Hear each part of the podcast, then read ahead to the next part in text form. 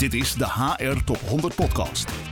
Met vandaag als gast. Mijn naam is Sven Oddens. Uh, ik ben HR-directeur bij Takeaway.com uh, sinds uh, 1 januari 2017. Oké, okay, mooi. Hartstikke goed. Um, ja, Sven, we starten elke podcast met vijf stellingen. ik begin de zin en aan jou de taak om hem eigenlijk kort en bondig af te maken. Okay. Stelling nummer 1. De kerntaak van HR is. Um, nou, eigenlijk zie ik HR als een facilitator of een enabler. Um, en eigenlijk betekent dit dat, dat, wij vanuit onze scope condities creëren die ervoor zorgen dat de organisatie haar doelstellingen kan realiseren. En eigenlijk die condities die kunnen verschillen per, per organisatie, want het hangt heel erg sterk af van de focus van de organisatie, de fase waar de organisatie uh, in zit. Uh, maar in essentie zie ik in ons echt gewoon als een, als een organisatie of als een functie die dingen mogelijk maakt.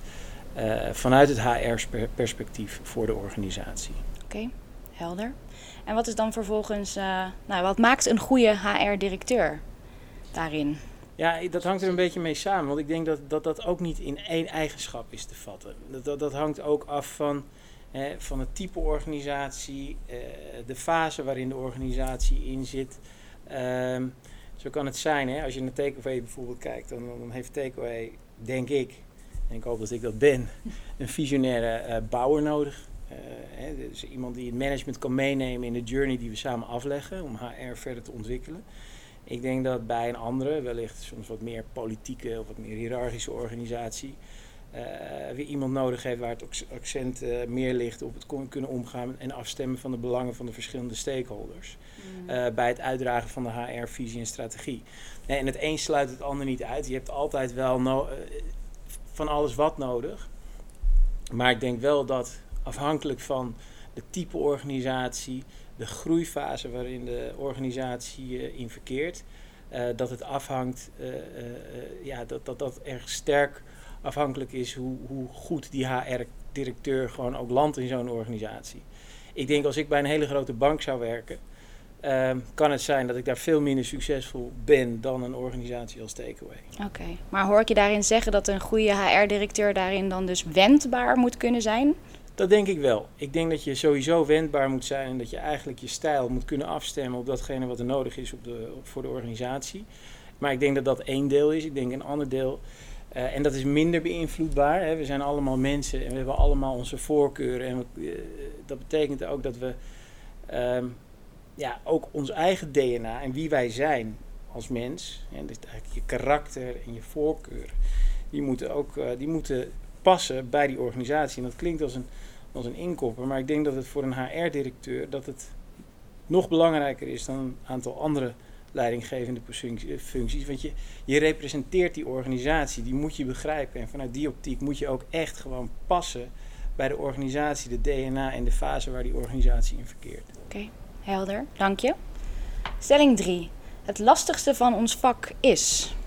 Um, nou, ik kan dat alleen maar op mezelf uh, betrekken en ook een beetje van waar we nu staan met de organisatie. Ik, ik denk dat een van de lastigste dingen ik denk dat je als HR-directeur heb je een, je hebt een visie uh, omtrent datgene wat goed is voor een organisatie. En die visie die heb je opgebouwd. Het is eigenlijk een samenraapsel van, van, van dingen. Hè. Die is ontstaan vanuit je ervaring. Je hebt een referentiekader opgebouwd. Je hebt een opleiding gedaan. Je bent in goede en in slechte situaties uh, heb je gevaren, laat maar zeggen.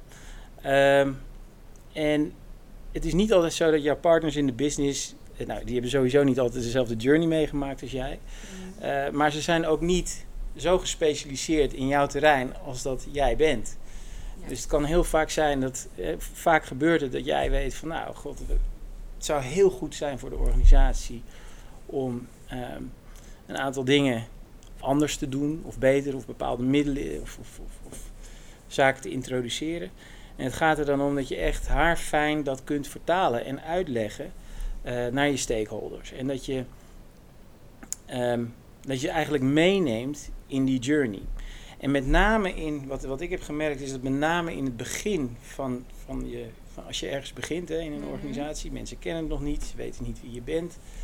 Um, dan moet je toch eerst ook laten zien en bewijzen van oké okay, jongens, datgene wat, waar ik voor sta in mijn visie, die voegt echt waarde toe. En vanuit daaruit kun je verder bouwen in die relatie en ervoor zorgen dat je ja, op vertrouwen ehm, de organisatie en alle mensen en, en stakeholders waarmee je werkt uh, meeneemt, waardoor uiteindelijk je eigen leven ook makkelijker wordt. Nou, dat klinkt even heel gemakkelijk, maar dat hele proces van, van overtuigen, van overtuigen meenemen, uitleggen, onderbouwen. Soms door cijfers, soms door discussie, maar soms ook gewoon door vriendschappen en relaties. Hè. Dus, uh, uh, dat is gewoon een, een, een proces waar je heel bewust van moet zijn als HR-directeur. Het geldt misschien ook voor andere functies. Maar uh, ik, denk, ik denk dat dat wel een van de lastigere dingen is in, in, in, onze, in, in ons vak. Ja, ja, zo beschrijf je het bijna als een lobbyist. Uh, ja, het is, het is een, dat zit er ook aan. Ik denk, het is, het is, het is lobbyist, maar het is ook um, gewoon goed kunnen aanvoelen dat je niet als een olifant in een porseleinkast dingen kan doen waarvan je denkt dat ze goed zijn. Je moet echt op het juiste moment moet je de juiste dingen doen en ook de juiste dingen zeggen.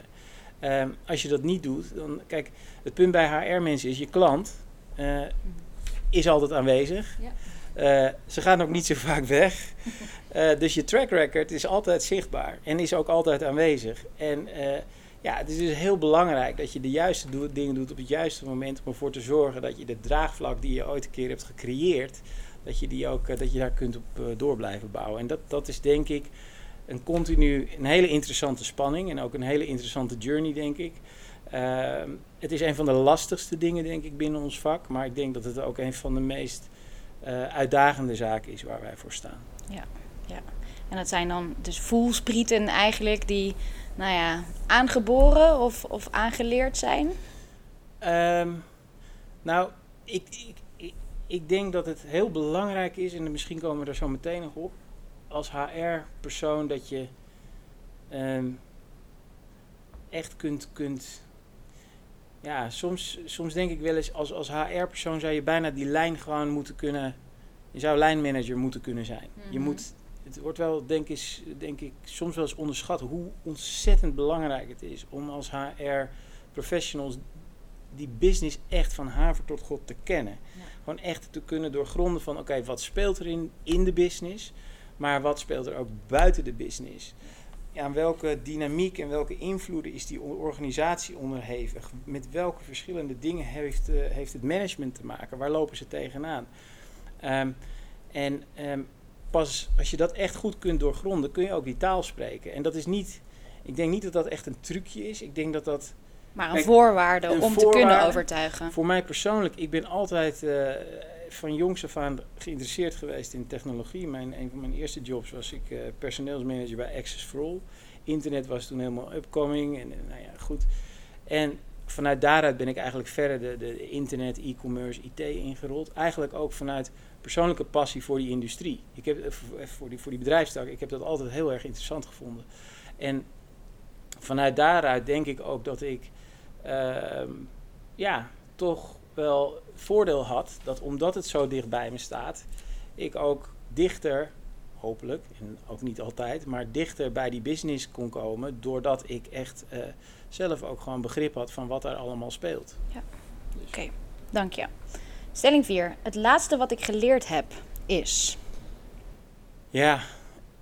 Dat was, uh, nee, nee, ja, ik zit te denken, want ik moet even aan mijn team denken. Um, onze talent manager, die kwam laatst. Uh, die zei tegen mij van Sven, weet je wat goed zou zijn? We, we moeten eens een keer met management drives aan de slag.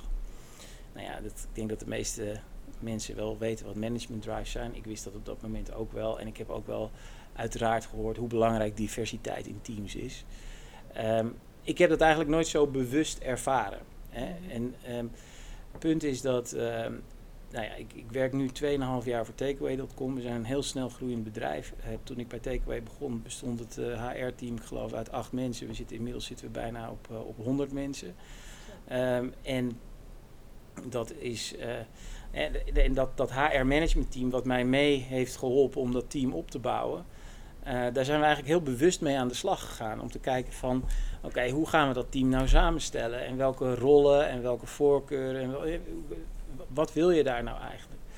En de keuze die we daar bewust in hebben gemaakt is kijken van oké, okay, diversiteit. Uh, daar hebben we management drives voor gebruikt. Dus gewoon verschillende persoonlijkheden binnen dat team. En eigenlijk was het voor mij, ondanks dat ik het wist, wel een enorme eye-opener om te zien dat er echt gewoon een enorme toegevoegde waarde ontstaat of bestaat uit het feit dat je verschillende mensen vanuit verschillende afkomst, met verschillende uh, voorkeuren, met verschillende uh, percepties in zo'n team hebt. Want het zorgt gewoon voor andere invalshoeken. Het zorgt ervoor dat je gechallenged blijft. Het zorgt dat je niet een, een, een, een eenluidend, uh, uh, eensluidende stem altijd hoort van we gaan het zo doen. Hè. Als je mensen hebt die allemaal op dezelfde manier denken, krijg je ook uiteindelijk ja, hetzelfde, het meer van hetzelfde. Um, dus wat ik onlangs geleerd heb, is echt diversiteit in teams uh, van dichtbij. De relevantie daarvan, uh, ja, die, die, dat is echt wel iets waarvan, waarvan, waarvan, ik onlangs heb gezegd van nou, dat is wel echt heel erg belangrijk. En ook iets wat ik ook nu verder binnen de eigen organisatie, binnen Takeaway, we hebben dat verder doorgepakt. Management Drive concept zijn we nu bedrijfsbreed aan het uitrollen. Mm -hmm. Ook omdat, hè, ook voor, omdat we hard groeien. Ja. Uh, en we nu de kans hebben om ook daar gewoon uh, echt het verschil in te maken. Oké, okay, ja, dank je. Uh, tot slot, werken gaat in essentie over? Ja, daar kan ik heel kort in zijn. werken gaat voor mij in essentie over voldoening. Okay. zonder voldoening geen drive en zonder drive geen resultaat. Dat klinkt een beetje, maar zo is het. Ik, ik bedoel, het gaat allemaal over, ja, voel je je voldaan als je je werk doet? Geeft het je plezier? Uh, eigenlijk is dat voor mij de enige, uh, enige drive als het gaat om werk. Heel helder, ja. dank je. En Sven, nou hoor ik je al eigenlijk een paar keer zeggen, ja, groei, takeaway uh, groeit hard. Daarin het HR-team ook ja, zeer gegroeid van 8 naar, naar 100. Kan je ons daarin meenemen? Wat, wat heb jij in die 2,5 jaar dat je hier werkzaam bent allemaal ja. Ja, kunnen bewerkstelligen? Nou, Heel kort, want daar, daar kunnen we. Ik probeer dat zo, zo compact mogelijk te houden. Maar eigenlijk de eerste anderhalf jaar uh, na mijn indiensttreding. Ik ben in dienst gekomen bij Takeaway vlak na de beursgang. En voor mij was dat eigenlijk een heel belangrijk moment. Omdat er eigenlijk ook momentum bestaat om, uh, om, om te groeien. De organisatie wil dan ook. Mm-hmm. uh, je moet dingen gewoon anders gaan inrichten. Om met de middelen die dan beschikbaar komen ook gewoon ja, gas te geven. Ja, ja echt een change. juist, ja ingaan. Um, dus eigenlijk hebben we, hebben we gekeken van wat, wat, moet er nou in de wat moeten we nou in de basis hebben om gewoon een vervolgstap te maken. Nou, dan hebben we gefocust op drie dingen. Dat is natuurlijk de HR-organisatie zelf. En, en hoe kan je een beetje facts en figures geven? Hoe groot was de organisatie toen? Uh, toen ik uh, binnenkwam zaten we ongeveer op uh, 600 FTE. Dus dat is 2,5 jaar geleden. We zitten, nu zitten we uh, om en bij de 3000 FTE. Oh. Um, en ja, dan is al heel snel duidelijk dat, dat wat je moet doen, hè, die, die groei die we zouden gaan doormaken, daar hadden we toen al wel van een forecast op van nou, we, zullen heel hard gaan groeien. En dan gaat het erom dat je de juiste mensen en middelen hebt om echt volgens een schaalbaar concept uh, verder uh, uh, ja, door te pakken. Mm-hmm. als je de dingen niet schaalbaar neerzet, dan loop je op een gegeven moment loop je tegen problemen aan. Dus wat we het was eigenlijk een uitgelezen kans om vanuit, vanuit scratch, vanaf scratch af aan uh, iets neer te zetten wat uh, future-proof was. Um, eerste wat we gedaan hebben is een HR-organisatie neerzetten volgens de stereotype model en met de specialisten en de generalisten. Hoe richt bedoel je dan? Of? Nou, nee, ja, we hebben gewoon we hebben gekeken naar. Uh, Oké, okay, we hebben de specialisten, dus we hebben talent, we hebben recruitment, we hebben compensation, HRIT. Um, mm-hmm. Aan de andere kant hebben we de generalisten. En ja, dat zijn twee communicerende vaten. Uh, aan, waarbij de specialisten verantwoordelijk zijn voor het, uh, voor het uh, formuleren van, van, van strategie en policy en de business partners, de ogen en de oren van de organisatie. Nou, dat zijn twee ja. functies die heel nauw met elkaar samenwerken. Mm -hmm. Het tweede wat we gedaan hebben is een, is een grote HRIT-implementatie gedaan. Om te zorgen dat we in ieder geval al onze HR-processen over alle landen aligned hebben met employer, employee self-service. Waarbij we eigenlijk de juiste controls en de werkprocessen uh, konden in, uh, in, uh, inrichten. Ja, doe je daarmee dan ook op automatisering, ja, digitalisatie? Ja, ja, ja. absoluut. Ja, ik zal geen naam noemen welke provider dat was, maar dat was in ieder geval een hele grote, is een hele grote speler waarbij ja, we, we echt een enorme efficiëntieslag hebben gemaakt in de HR-organisatie. Ehm, en dat leidt uiteindelijk tot eenduidigheid, maar ook tot data accuracy, waardoor je uiteindelijk die business weer kan gaan ondersteunen, gewoon met, met, met, met alle, allerhande data die weer nuttig is om die organisatie te verbeteren. Ja.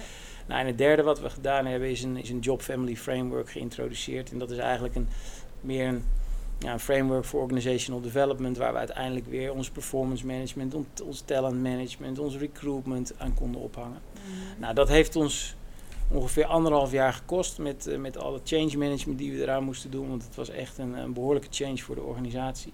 En alle ups en downs kan Alle ups en downs en tegelijk, tegelijkertijd ook hard groeien als organisatie. Ja. Uh, af en toe voelde ik me net uh, Schiphol van uh, continu aan het verbouwen terwijl de business gewoon doorliep. Um, en toen hebben we gezegd van nou laten we nu even een paar maanden pas op de plaats maken. Toen, um, toen zijn we gaan nadenken van ja oké, nu hebben we eigenlijk de basis hebben we staan. Um, en wat, wat nu? En toen hebben we eigenlijk de employee experience hebben we genomen als uitgangspunt. Okay. Uh, dus toen zijn we gaan kijken van oké, okay, nou, wat, wat, wat is nou die employee experience precies? En hoe gaan we dat nou precies in kaart brengen? Wat zijn de moments that matter mm -hmm. in die employee experience? En hoe gaan we dat naar HR-producten vertalen? Yeah. Uh, welke persona's nemen we in die employee experience? Waarbij we uiteindelijk gekozen hebben voor drie persona's. We hebben de, de, de driver, de bezorger, mm -hmm. dat, dat, is een belangrijke. We hebben de office medewerker en de customer services medewerker. Nou, daar hebben we gekeken van oké, welke, welke momenten ja, komt zo'n mede of zo'n persona eigenlijk tegen in die journey. En daar hebben we ongeveer 200 HR-producten hebben we daar uh, uh, in vertaald. Mm -hmm. Um, kan je specifieke voorbeelden in geven? Ja, nou ja, dat varieert echt van, van het ontwikkelen van your, your employee value, value proposition. Dus wat, wat ga je nou die medewerker bieden en hoe ga, ga je dat voor je employer brand uh, gebruiken? Mm -hmm. Tot aan je onboarding experience, hoe willen we dat automatiseren? Uh, tot ons performance management systeem. Uh, eigenlijk alle, alle verschillende componenten binnen die journey hebben we in kaart gebracht en gekeken van oké, okay, wat moet nou echt verbeterd worden? Nou, ja. Uiteindelijk waren dat er 200. Dat heeft geleid tot een gigantische roadmap. En dan denk je van ja, dat is misschien overly ambitious, maar we hebben een aantal dingen gewoon in een backlog gezegd. Van nou ja, oké, okay, onze outlook wordt een jaar. Dus we gaan prioritiseren, kijken van wat moeten we nu echt doen om dat verschil te maken. Die roadmap hebben we gevalideerd met de business. Zover uh, zijn we nu. En nu zijn we binnen het team uh, omdat wij een heel sterk, snel veranderende organisatie zijn, zijn we via de, de, de, de, de agile methodiek zijn we uh, uh, die HR-producten aan het ontwikkelen.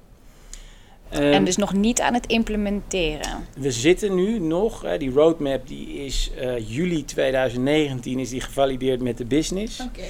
Uh, we hebben ook nog wat dingen met de ondernemingsraad moeten afstemmen. Uh, we zijn nu, het team leert nu wennen met, uh, met agile werken. Dat landt in een aantal teams landt dat heel goed, met name in het HRIT-team. Dus dat, dat, snap ik, ja. ja.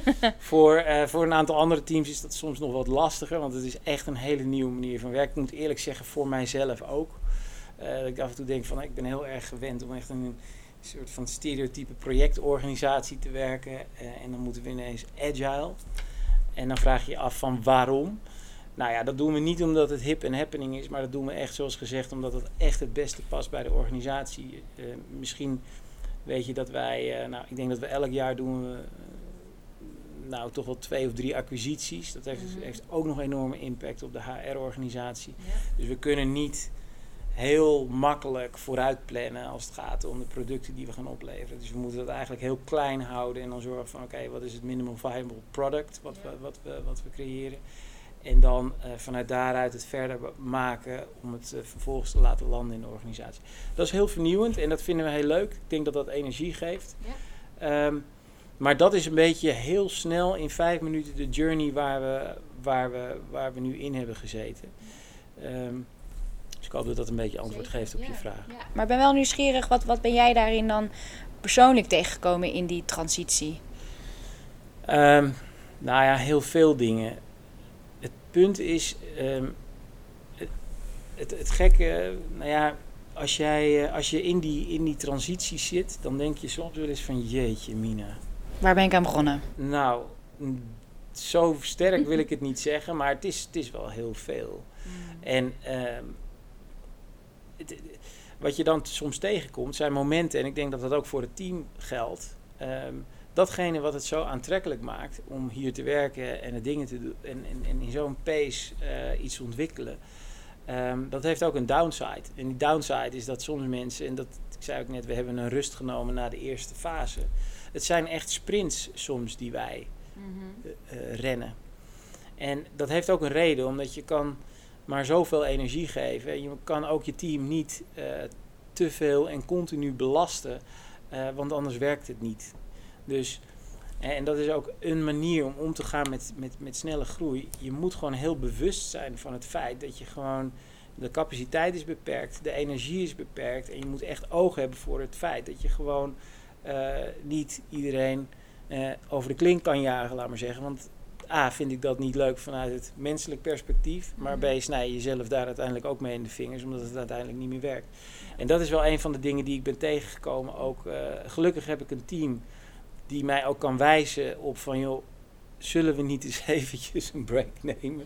ik heb een aantal mensen ook echt eh, in mijn team, die, hebben, ja, die vroegen ook op een gegeven moment aan mij van, joh, misschien moeten we nu eventjes een, een, een, een pauze inlassen. Want we moeten even gewoon weer allemaal... eh, gewoon weer even op adem komen. Ja, het maar stof zeggen. moet even neerdwarrelen Ja, ja. weer. En ik denk dat dat ook goed is voor de organisatie soms. Hè? En ook om even gewoon te, te reflecteren en niet altijd maar in die, in die renmodus zitten. Dus antwoord geven op je vraag, wat ben je tegengekomen? Nou, dat, dat is wel zeker een, een, een, een- leermoment en ook wel iets wat je tegenkomt. En je ook wel ziet als een risico.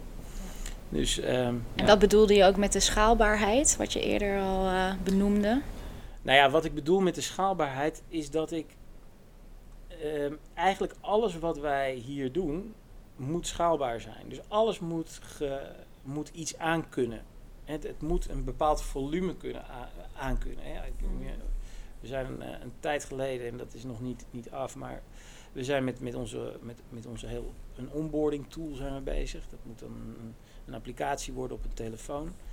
Ehm, en nou ja, Logisch eigenlijk als logisch. tech-organisatie. Organisatie. ja, ja. ja. en dat wil je eigenlijk automatiseren als je dat Mhm. soort vo- volumes draait. We hadden ook kunnen, we hadden ook oldschool kunnen doen en kunnen zeggen, nou laten we nou maar eens even klasjes doen. En dan hebben we over negen, negen landen hebben we klasjes en dan gaat er een, een, een HR business partner gaat voor dat klasje staan en die gaat eh, de newbies uitleggen hoe het werkt.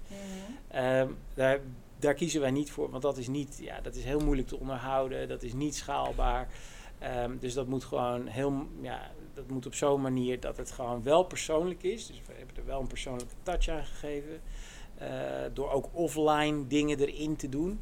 Maar het moet wel gewoon schaalbaar zijn, omdat het future-proof moet zijn. En eigenlijk, ja, de, de verschillende HR-zaken die we ontwikkelen, die ontwikkelen we wel allemaal met die, eh, met die mindset eh, in gedachten. Ja, maar ook dus met nou ja, de toekomstige groei in gedachten.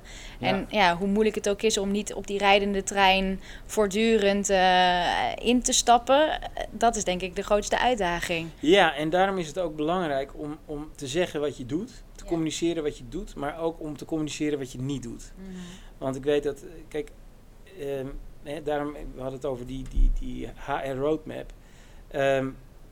En dan dingen op de backlog zetten. Dat is ook iets wat we met de business communiceren. Van Ja. jongens, luister, ja, we willen nu allemaal, want we weten allemaal eh, dat er bepaalde wensen zijn vanuit de organisatie. Van oké, eh, we willen X, Y, Z. Maar sommige dingen eh, moeten gewoon even naar achter geschoven worden. Ik, om een kort voorbeeld te geven. Performance management is voor ons ontzettend relevant nu.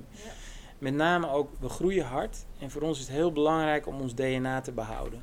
We hebben onze core values hebben we, eh, gedefinieerd. Die hebben we omgezet naar, naar, naar kerncompetenties. En we moeten nu snel een slag gaan maken om gedrag te kunnen beïnvloeden. Nou, dat doe je middels diverse methodes. En dat Mhm. kan je via je learning, via performance management, via je recruitment natuurlijk. Ja, je employer branding. Employer branding, je Ja. gebruikt het voor van alles. Eh, maar voor ons is performance management nu echt heel erg belangrijk om echt managers in de driver's seat te zetten van oké jongens, gaan mensen nu ook beoordelen op datgene wat wij relevant zitten. Want de vervolgstap is dat we daar weer learning aan kunnen koppelen. Hè. Als we performance management goed hebben staan, kunnen we learning, kunnen we daar weer verder uit gaan doorontwikkelen. Ehm, maar ja, bepaalde managers of andere stakeholders in de organisatie, die vinden andere dingen weer belangrijk. Dus we moeten wel continu eh, in gedachten houden dat we duidelijk zijn over wat we wel doen en niet om ook ehm, af te bakenen en ervoor te zorgen dat we ook weer de, de, de, de druk op die HR-organisatie gewoon in balans houden. Want we kunnen nou helemaal niet alles in één keer doen. Nee, nee. Maar de rol van leidinggevende is in jouw beleving iemand die dus de cultuurbewaker is? Of ga ik daarmee veel te kort door de bocht? De leidinggevende van de HR. Van, nee, van teams in de Van business. Ja, hè, als je het hebt over die core values en daarop scoren. Nou, ik denk dat de, leiding, de, rol van de leidinggevende, ehm, ik denk dat die daar wel een hele grote rol in heeft. Eh, ik denk dat het heel belangrijk is dat leiderschap in de gaten heeft waar wij eh, voor staan eh, als organisatie, omdat dat uiteindelijk ook maakt ehm, wat voor gedrag er in de teams tentoon wordt gespreid. Hè? Wat, wat, wat voor behavior eh, hebben we in de teams. Dus vanuit de core value optiek is leiderschap en het leiderschap wat wij tentoonspreiden is cruciaal. Dus eh, als we het hebben over change management of, of, of, of, of awareness programma's op gebied van core values, dan is het ook wel het leiderschap waar we ons in eerste instantie op richten. Oké. Ik ben zelf nog wel even geïnteresseerd. Je gaf helemaal in het begin aan, nou ja, ik heb ook wel iets met technology als, eh, als persoon. Ja. Kan je in vogelvlucht ons meenemen in jouw nou ja, carrière? Eh, mijn carrière, ja, ik ben ooit een keer, eh, ik, eh, ik heb een, ehm, ik heb HBO personeel en organisatie heb ik gestudeerd. Daarna ben ik, heel, dat is wel heel lang geleden, ben ik als recruiter bij een werving- en selectiebureau voor IT-personeel heb ik een, Ja. een jaar gewerkt.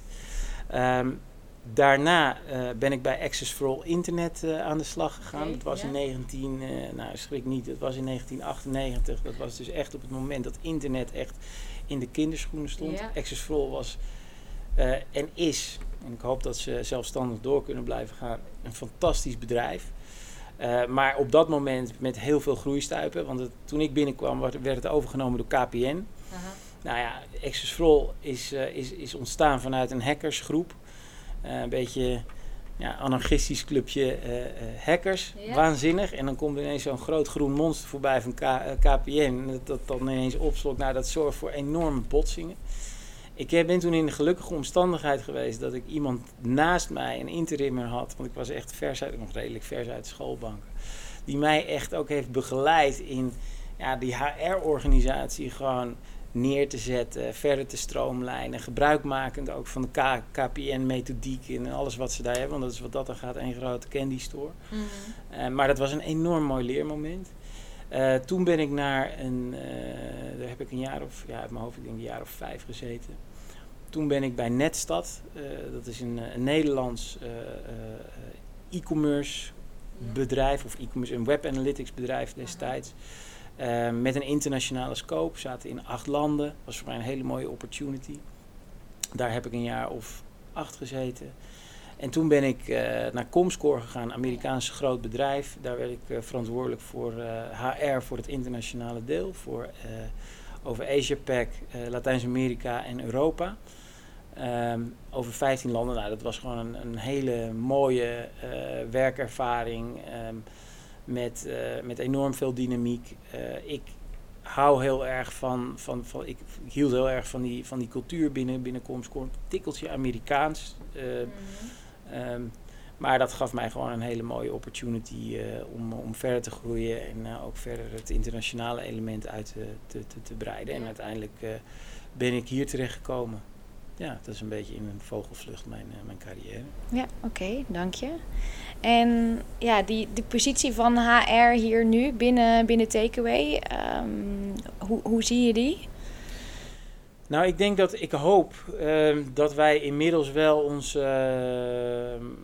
hè, waar we eigenlijk mee begonnen dit gesprek, van hè, wat is een van je grootste uitdagingen? Mhm. En dat is dus echt de, de, de, de, de, de stakeholders meenemen in de journey en het aantonen van je toegevoegde waarde. Het is een van de uitdagingen, maar tegelijkertijd ook een van de, van de spannendste dingen om te doen. Daar, daar ben ik, ik hoop dat, dat ik daar inmiddels in ben geslaagd. En dat we ook binnen deze organisatie, ik, ik ben van mening dat we binnen deze organisatie echt eh, onze, onze toegevoegde waarde hebben aangetoond. Eh, waardoor we nu echt gezien worden als een volwaardige partner van de organisatie. Als een, en als een cruciaal element bouwsteen binnen de organisatie. En ehm, ik, denk dat we, ik, denk, ik denk dat wij daar nu staan. Ik Mhm. denk dat we met HR er nog niet zijn. Nee. Ik denk dat wij, eh, ook in wat ik net heb uitgelegd over die employee experience waar we nog mee bezig zijn. We zitten nog in de fase van heel veel dingen verder stroomlijnen en ontwikkelen. Ehm, tegelijkertijd is eh, na de merger met Just Eat zijn wij eh, bijna verdubbeld in personeelsaantallen zometeen als dat eh, allemaal goed landt. Dus ook daar zit weer een enorme uitdaging. Maar lang verhaal kort, ik denk dat we, ja, waar staan we nu met HR? Ik denk dat we onze plaats inmiddels hebben verdiend, onze toegevoegde waarde hebben aangetoond en dat we ons goed hebben gepositioneerd voor, voor verdere groei van de organisatie. Ja, en daar is best iets waar je trots op kan zijn. Ja, dat ben ik ook. Ja, Ja. ja. Nou, en, en hoe ziet de toekomst er dan uit? Ehm, nou ja, de toekomst, eh, ik, ik weet het niet. Ik, eh, ik, ik vind dit een, eh, een enorm interessante ervaring. En ik, ik hoop dat ik, en ik denk dat, ik, dat, dat, dat we hier nog wel voorlopig bezig zijn om, om de boel naar naar een volgend niveau te tillen. Ehm, en wat daarna komt, dat zien we dan wel weer. Oké, Ja. mooi. Dankjewel Sven. Of zijn er misschien nog andere zaken die je wilt toelichten, extra wilt benadrukken? Nee, ik denk dat het meeste wel, eh, wel aan bod is gekomen. Oké, dankjewel voor het gesprek. Jij ook. Dit is de HR Top 100 Podcast.